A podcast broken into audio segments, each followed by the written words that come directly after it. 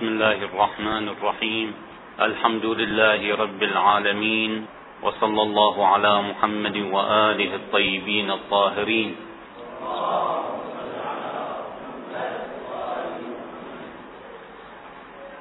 عظم الله أجورنا وأجوركم بشهادة السيدة الصديقة فاطمة الزهراء عليها السلام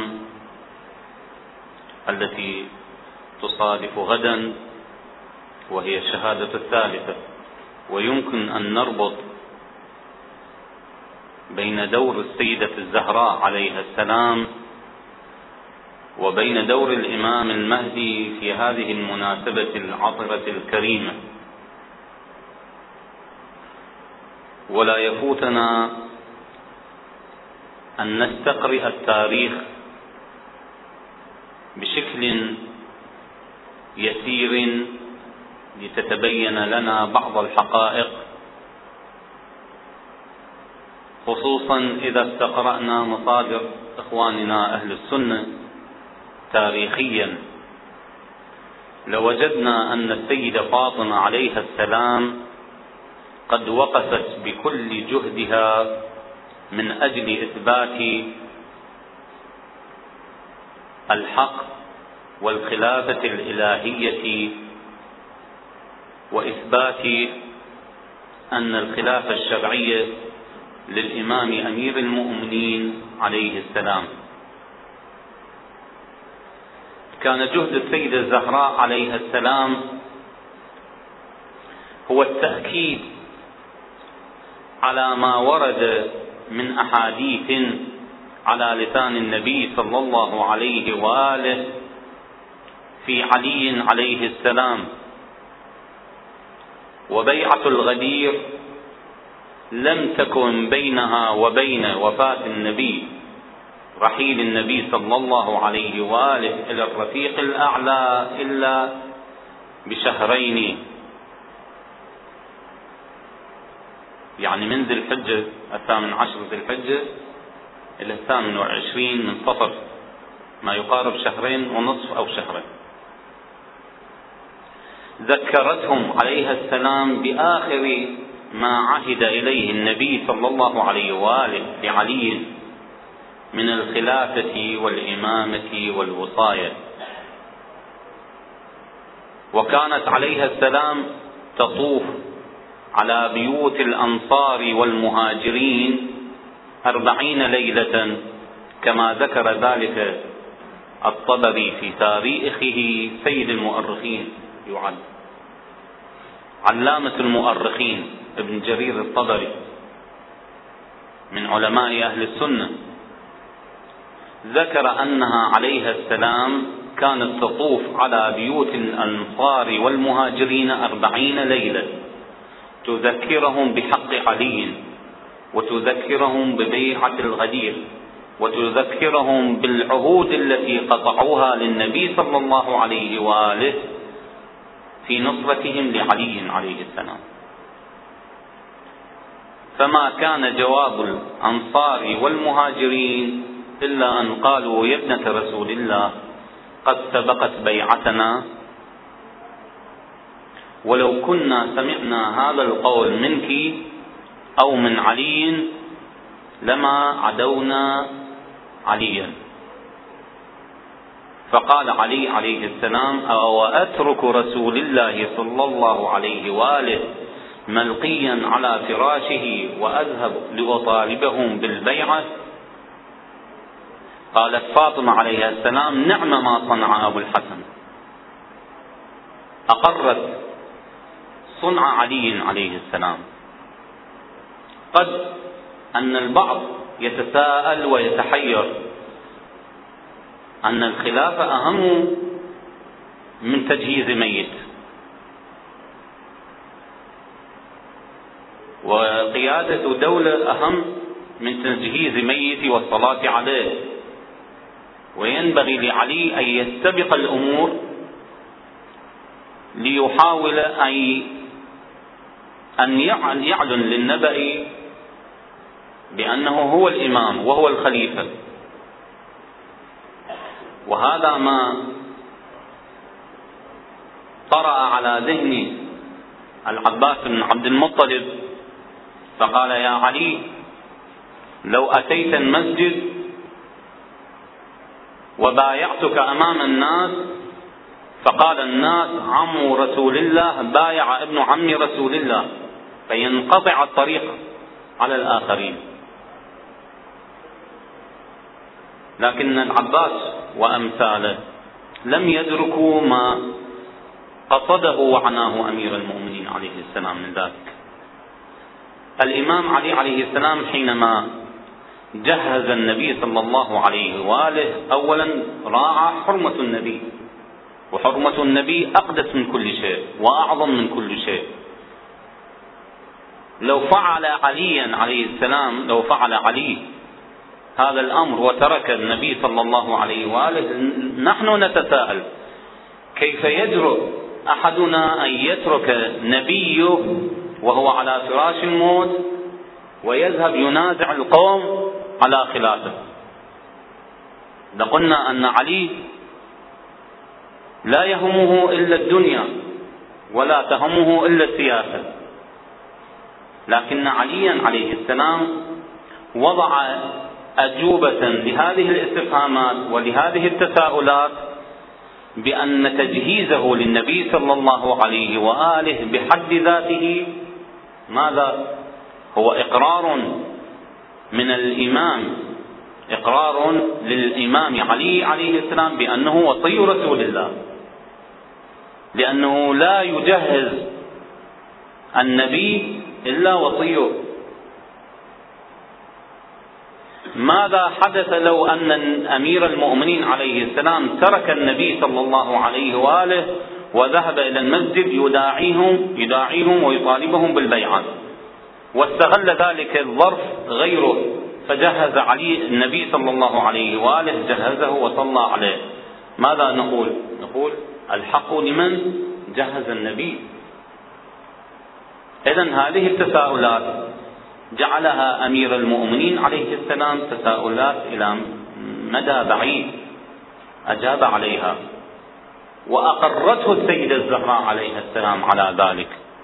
لذا قولها عليها السلام نعم ما صنع أبو الحسن. أقرته على ذلك. لأن فاطمة عليها السلام حجة الله على الأئمة الأئمة عليهم السلام حجة الله على الخلق وبعد ذلك فاطمة عليها السلام حجة الله على الأئمة. ما تقرره فاطمة عليها السلام للأئمة عليهم السلام هو الحق هو الصحيح. ولذا تجد أن من مواريث الإمامة والنبوة يرثها الإمام إمام بعد إمام منها صحيفة فاطمة. صحيفة فاطمة فيها علوم الأولين والآخرين. لا يقال أن هذه الصحيفة أو أن هذا المصحف هو مصحف يعوض به الإمامية أو الشيعة عن عن القرآن الكريم. هذه قضية قديمة وشبهة هزيلة. لا يمكن أن نلتفت إليها لأن المصحف في اللغة كل أوراق كل صحيفة أو كل صحائف صحفت أي جمعت بعضها إلى بعض فسمي مصحفا. هذا الكتاب هذا القرآن الكريم هذا الكتاب يسمى أو هذا الدفتر يسمى مصحف.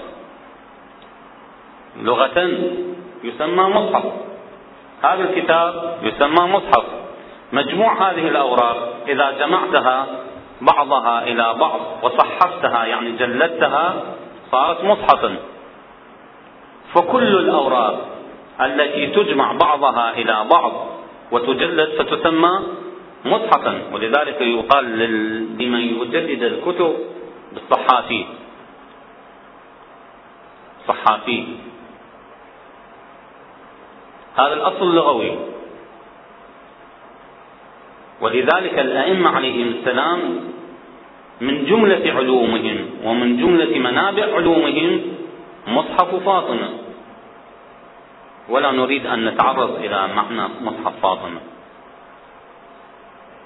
حجية فاطمة على الأئمة عليه السلام. حجيتها كما ذكر الإمام الصادق عليه السلام. حينما أراد بنو الحسن أن ينازعوه على الإمامة ماذا قال؟ قال والله لم أجد اسما من أسمائهم في مصحف أم فاطمة.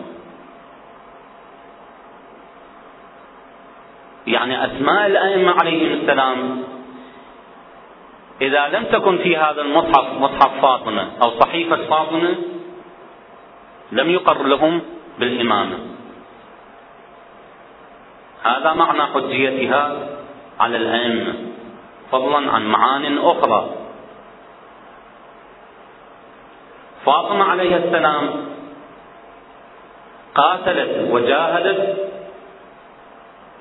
على التنزيل والمهدي عجل الله فرجه الشريف سيقاتل على التأويل. الإمام حينما يظهر إسلام موجود ومسلمون موجودون. ومساجد موجودة ومصاحف تقرأ. ولكن التأويل التأويل الذي يسلك في الإسلام اختلافات الرؤى. النبي صلى الله عليه وآله حينما قال في حق علي عليه السلام يا علي أنا قاتلت على التنزيل وأنت تقاتل على التأويل. الفترة بين النبي صلى الله عليه وآله وبين علي عليه السلام ليست بالبعيده عدة سنين. في حين أن أمير المؤمنين عليه السلام قاتل على التأويل لأن الإسلام أول. هذا التأويل جر أمير المؤمنين عليه السلام إلى ثلاثة حروب وسفكت الدماء فيها. سفكت الدماء من الطرفين. من جيش أمير المؤمنين عليه السلام ومن جيش مخالفيه أمير المؤمنين عليه السلام ضحى بجيشه بأصحابه. خير الأصحاب كانوا. من أجل ماذا؟ من أجل إثبات الحق. من أجل الرجوع إلى الإسلام الحقيقي.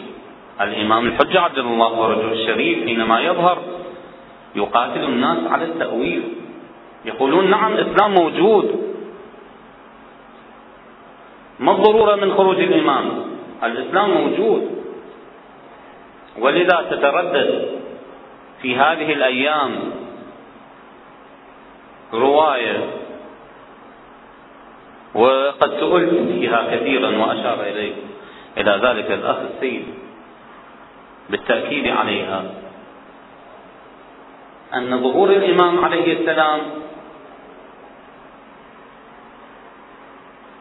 يستقبله بعض الفقهاء فيقولون لا حاجة لنا يا ابن رسول الله بك الإسلام بخير. فيجعل السيوف أو السيف في رقابهم. من هم هؤلاء الفقهاء؟ هل هم فقهاء حقا؟ هل هم مجتهدون حقا؟ أم أنهم يتفقهون؟ المجتهد الحقيقي أو الفقيه الحقيقي هو الفقيه الموالي لأهل البيت عليهم السلام والمسلم لهم والمنتظر لرجعتهم والمنتظر ليومهم الموعود. هذا هو الفقيه الحقيقي. أما غيره فالذي يخرج لقتاله فهذا ليس بفقيه إنما ادعى الفقاهة وقال ارجع لا حاجة لنا يا ابن رسول الله. ارجع. إذا الصراع على مسألة حقيقة الإسلام. الصراع في التأويل وليس في التنزيل. التنزيل انتهى. القرآن بين أيدينا. القرآن موجود. والمسلمون ما شاء الله يزدادون يوما بعد يوم. لكن الكلام في الإسلام الحقيقي. الإسلام الذي يريده أهل البيت عليهم السلام. الإسلام الأصيل. ليس الإسلام المؤول وليس الإسلام المزور وليس الإسلام المنحرف. إذا فاطمة عليها السلام قاتلت من أجل إثبات الإسلام حقيقة. والإمام المهدي عجل الله فرجه الشريف يقاتل أيضا من أجل ذلك. ولذلك قوله تعالى يومئذ يفرح المؤمنون بنصر الله. أولت هذه الآية من قبل الإمام أو فسرت هذه الآية من قبل الإمام الصادق عليه السلام بأن المؤمنين المقصودون في الآية هم فاطمة عليه السلام. يعني أصدق مصاديق المؤمن فاطمة. ويفرح المؤمنون بنصر الله. بذلك النصر وهو ظهور الإمام المهدي عجل الله فرجه الشريف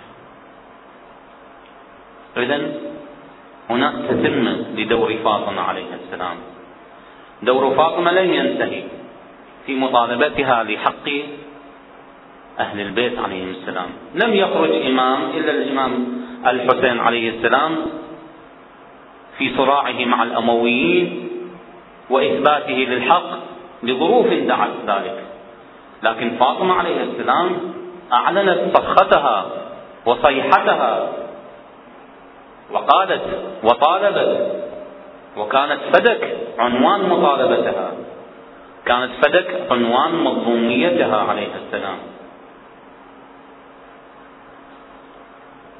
ومن الغريب أن البعض يتساءل ما لفاطمة ومطالبتها لأرض زراعية في أقاصي المدينة. تطالب القوم تخرج تطالب القوم بإرجاع فدك كان المفروض أن لا يكون ذلك. فاطمة أعز من ذلك. فاطمة أجل من أن تطالب بأرض زراعية. وأكرم من ذلك. فاطمة, فاطمة لها من الموارد ما لا يعلمه إلا الله. المؤرخون يقولون أن عليا عليه السلام كان وارده السنوي من العيون التي كان يحتفرها من ينبع 45 ألف دينار. مبلغ ضخم جدا ضخم. كان ينفقه كله.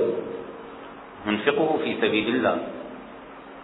إذا أمير المؤمنين عليه السلام وفاطمة لم ينظرا إلى الدنيا بمنظار مادي.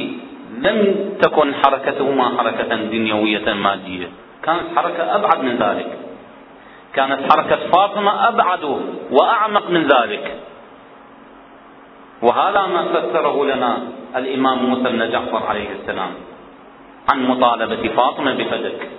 لماذا طالبت فاطمة بفدك؟ هل كانت فاطمة تريد فعلا أرض زراعية؟ حينما سأله المهدي العباسي أو هو الإمام عليه السلام سأل المهدي العباسي حينما كان المهدي عقد مجلسا للمظالم لرد المظالم فقال الإمام الكاظم عليه السلام وكان جالسا في المجلس يا أمير المؤمنين ما لمظلمتنا لا ترد قال وما هي مظلمتكم؟ قال فدك ارجعوا إلينا فدكا أنت الآن ترد الظلامات نحن أهل البيت لم ترد ظلامتنا قال وما هي فدك أين فدك حد لي حدودها حتى أرجعها أرجعها إليك. قال نعم حدودها عدن. وسيف البحر. وأفريقيا وعمان والحجاز. حدود الدولة الإسلامية هي هذه. فدك هذه في مفهومنا نحن أهل البيت عليهم السلام. فدك هي هذه في مفهوم فاطمة. المهدي العباسي وأمثال المهدي العباسي لا يشتبه أنهم يسجلوا على فاطمة أنها خرجت تطالب القوم بأرض زراعية. طالبت القوم بخلافة طالبت القوم بإمامة طالبت القوم بدولة. إذا أقروا لها فدكا اليوم فغدا تطالبهم بشيء أعظم.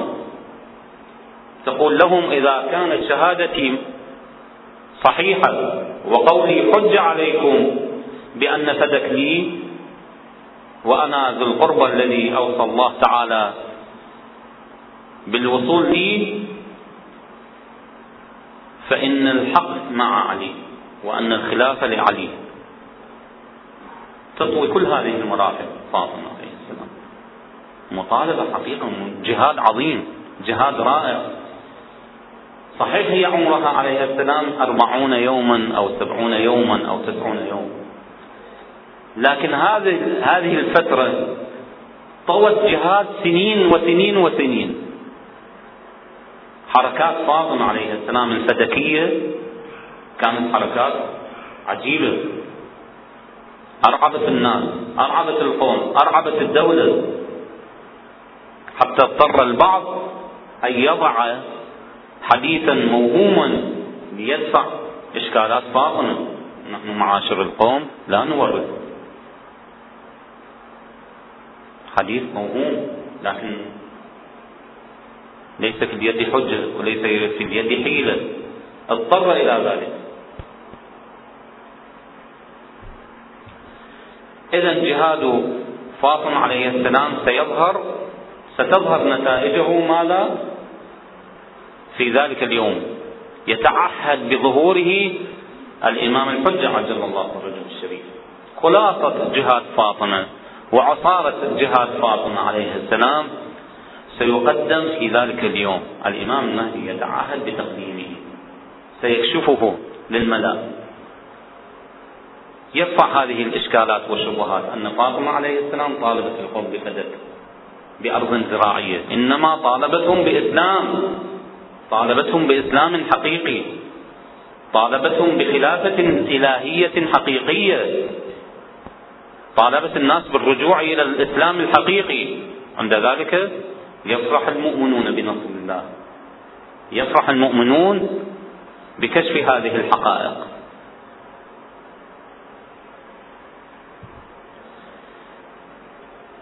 إذا أردنا أن نتعرض لعلامات الظهور علينا أن نتعرض ونستعرض بعض الأدلة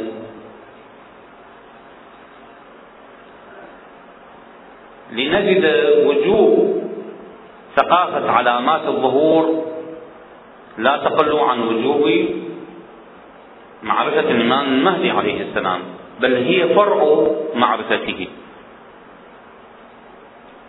لأن الله تعالى الذي فرض على عباده عبادته لا بد أن تكون عن طريق حجة. كما عن أمير المؤمنين عليه السلام أن لله أن الأرض لا تخلو من حجة إما ظاهرا مشهور أو غائبا مستور لا بد من الحجة حتى تكتمل حتى تكون الحجة لله تعالى الحجة البالغة لله تعالى. الحجة البالغة لله تعالى لا تتم إلا بالإمام. متى فقد الإمام؟ متى فقدت الحجة؟ ساقت الأرض بأهلها. لا يبقى أرض لا يبقى كون لا يبقى خلق. لا يبقى معنى لهذا الكون إذا رفعت الحجة. الله سبحانه وتعالى أراد أن يعبد حق عبادته. ولا يعبد حق عبادته إلا عن طريق حججه اذا معرفة الحجة تصحح العبادة تصحح عبادتنا. نحن مأمورون إذا أن نعرف الحجة حجة الله على الأرض. من هو؟ وعند ظهوره يستدعي ويستوجب علينا أن نعرف كيف يظهر. وما هي الحيثيات التي سيظهر فيها؟ وما هي الظروف التي ترافق هذا الظهور؟ اذا علينا أن نعرف هذه العلامات حتى نعرف ونشخص هذا الإمام. لأن الكثير تاريخيا ممن ادعى بالمهدوية. انظر إلى السودان تاريخيا. حكمه المهدي. دولة مهدوية. الآن الصادق المهدي من سلالة هذا المهدي. ادعى المهدوية. ابن تامر في المغرب. ادعى المهدوية. وسيطر على البربر هناك. ومن قبل المنصور العباسي ادعى لابنه المهدوية. المهدي العباسي وهكذا. فإذا حتى لا تختلط علينا هذه الدعاوى نحصن أنفسنا بثقافة علامات الظهور. الأمر الثاني أننا مأمورون باتباع رايات الهدى حين ظهورها. كيف نشخص هذه الرايات؟ تظهر بعد ذلك رايات السفياني والأصهب والأبقى وأمثالهم. تظهر وتدعي كلها الإصلاح هل سننخرط إلى هذه الرايات وندخل في ضمنها إذا كانت عندنا حصانة ثقافية ومعرفة روائية لا يختلف علينا الأمر بعد ذلك. نشخص هذه عن هذه. ولذا تجد أن دخول جيش السفياني حينما يصل إلى الكوفة يخرج منه البعض فينحاز إلى راية اليماني. وينحاز إلى راية الخراساني. لأن هناك تمويه موه السفياني موه على هؤلاء بأنه راية إصلاح. لأنهم لم يسمعوا بأحاديث أئمة أهل البيت عليهم السلام. اشتبهوا. اختلفت عليهم الأوراق. فدخلوا ضمن جيش السفياني. فإذا وصلوا الكوفة ورأوا ما رأوا من فعل السفياني ينحازوا بعد ذلك إلى رايات الهدى. وهذا هو يوم البدلاء. يستبدل جيش بجيش. جماعة بجماعة. قسم من جماعة السفياني ينحازون إلى جيش الخراساني أو اليماني وقسم من جيش الخراساني واليماني ينحازون إلى جيش السفياني. هؤلاء كانوا يتصورون أن اليماني أو الخراساني هو السفياني. عندهم مصالح ومآرب فيتركون هؤلاء وينحازون إلى السفياني. وجماعة السفياني بعضهم يتركون وينحازون إلى جماعة الخراساني كما كان من قبل في جيش عبيد الله بن زياد حينما تبين للقوم أن هؤلاء يريدون أن يريدون أن يصفوا أهل البيت عليهم السلام. أن لا يبقى لهذا البيت من باقية انحاز في ليلة واحدة في ليلة واحدة من جيش عبيد الله بن زياد ثلاثون شخصا إلى جيش الحسين عليه السلام. التحقوا به. اختلطت عندهم الرؤى. لذلك إذا لم تختلط عندنا الرؤى ونقرأ علامات الظهور عند ذلك نطمئن. نطمئن بأن اليوم الموعود قادم. وأن الرايات المعنونة برايات الإصلاح ليس في هذه إنما غيرها. هذا شيء من الدليل العقلي. أما الدليل النقلي فما ورد عن أهل البيت عليهم السلام من روايات تؤكد على معرفة العلامات. منها ما رواه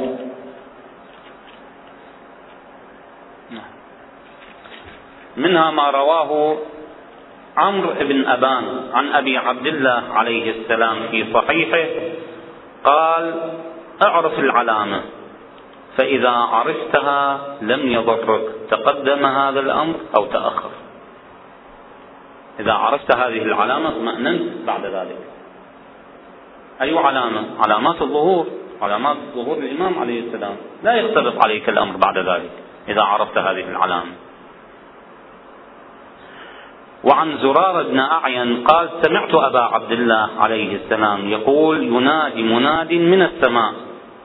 هذا التمحيص أن فلانا هو الأمير. فلان هو الأمير. وينادي مناد أن عليا وشيعته هم الفائزون. قلت فمن يقاتل المهدي عليه السلام بعد هذا؟ إذا اتضح الأمر فمن يقاتل؟ فقال عليه السلام إن الشيطان ينادي أن فلانا وشيعته هم الفائزون. يختلط على الناس الأمر. يعني رجلا من بني أمية. قلت فمن يعرف الصادق من الكاذب؟ إذا هذا ينادي وهذا ينادي. من يعرف الصادق من الكاذب؟ قال عليه السلام لاحظ يعرفه الذين كانوا يرون حديثنا. ويقولون أنه يكون قبل أن يكون ويعلمون أنهم هم المحقون الصادقون. المعرفة وحدها لا تكفي. نعم أنا أعرف علامات الظهور أحفظها لكن هل أسلم بها وأؤمن بها وأصدقها أم لا؟ هذا الكلام. ولذلك تجد كثير ممن كتب في علامات الظهور لم يعتقد أنها هي هذه العلامات كتب عنه روى. لكنه الكلام في من عقلها وفي من سلم بها وفي من آمن بها وصدقها. هذا الكلام. وليس الكلام في حفظها فقط. التسليم التسليم التسليم. أهل البيت عليهم السلام منهجهم ماذا؟ منهج التسليم. الإمام الصادق عليه السلام حينما يبلغه أحد أصحابه أن كليب كليب رجل كوفي. يقول يا ابن رسول الله كلما روينا وقلنا قال الصادق أو قال الباقر أو قال آباؤك قال كليب سلمت وسلمت. يعني ما يترك يعني يتوانى أو يشكك أو يتأمل. يقول سلمت وسلمت. قال الإمام الصادق عليه السلام رحم الله كليب رحم الله كليب حتى سمي بكليب التسليم لقبوه أهل الكوفة وأصحاب الإمام. كليب التسليم يسلم دائما للأمر. وفي رواية الإمام الصادق عليه السلام أحد الأصحاب أو أحد أصحابه يسأله يقول يا ابن رسول الله هل يحدث أني أحب رجلا ولم أره؟ أسمع به ولم أره. وأحبه من بعيد يحدث ذلك؟ قال نعم ذاك هو كليب لم أره ولكني أحبه. كليب كليب التسليم لم يرى الإمام الصادق عليه السلام من بعيد الإمام في المدينة وكليب في الكوفة. لم يسمع لم يرى الإمام والإمام لم يره ولكن يحبه الإمام من بعيد. كليب التسليم رحم الله كليب. يترحم على كليب لأنه يسلم لأهل البيت بأحاديثهم نحن لا نقول أن نلغي الأسس العلمية في استقبال الحديث وفي استيعاب الحديث. هذا شيء وهذا شيء. المعالجة العلمية للأحاديث شيء والتسليم شيء آخر. التسليم بمعنى الاطمئنان أن هذا الحديث صادر عن أهل البيت عليهم السلام وأن هذا الحديث لا يقوله إلا معصوم. عند ذلك سلمت. أما المعالجات العلمية فشيء آخر. نتحدث عنها إن شاء الله. هذه رواية. عن هشام بن سالم. قال سمعت أبا عبد الله عليه السلام يقول هما صيحتان. صيحة في أول الليل وصيحة في آخر الليلة الثانية. قال قلت كيف ذلك؟ قال فقال واحدة من السماء يعني جبرائيل عليه السلام وواحدة من إبليس. فقلت وكيف تعرف هذه أو نعرف هذه من هذه؟ صيحة هذه وهذه صيحة. كيف نميز؟ كيف نعرف هذه من هذه؟ فقال يعرفها من كان سمع بها قبل أن تكون. لاحظ علامات الظهور؟ هاي فائدة علامات الظهور. عجيبة بل لها أجر. مجرد السماع ومجرد التفقه بها فهو مأجور. في الكافي بإسناده عن فضيل بن يسار قال سألت أبا عبد الله عليه السلام عن قول الله تعالى يوم ندعو كل أناس بإمامهم. فقال يا فضيل أعرف إمامك فإنك إذا عرفت إمامك لم يضرك تقدم هذا الأمر أو تأخر. ومن عرف إمامه ثم مات قبل أن يقوم صاحب هذا الأمر كان بمنزلة من كان قاعدا في عسكره. يعني أنتم بحمد الله تعالى سعيتم لمعرفة هذه العلامات وللتثقيف على معرفة الإمام عليه السلام وللتثقيف على معرفة يوم ظهوره. أنتم وغيركم من يسعى لهذه المعرفة كمن كان قاعدا في فسطاط الإمام في عسكر الإمام. يعني له من الأجر كمن كان مع الإمام عليه السلام حاضرا. ثم يترقى الإمام عليه السلام ويقول بل بمنزلة من قعد تحت لوائه. يعني بمنزلة من قاتل. بل يترقى الإمام عليه السلام ويقول بل بمنزلة من استشهد مع رسول الله صلى الله عليه وآله. إلى آخره من الأحاديث والروايات.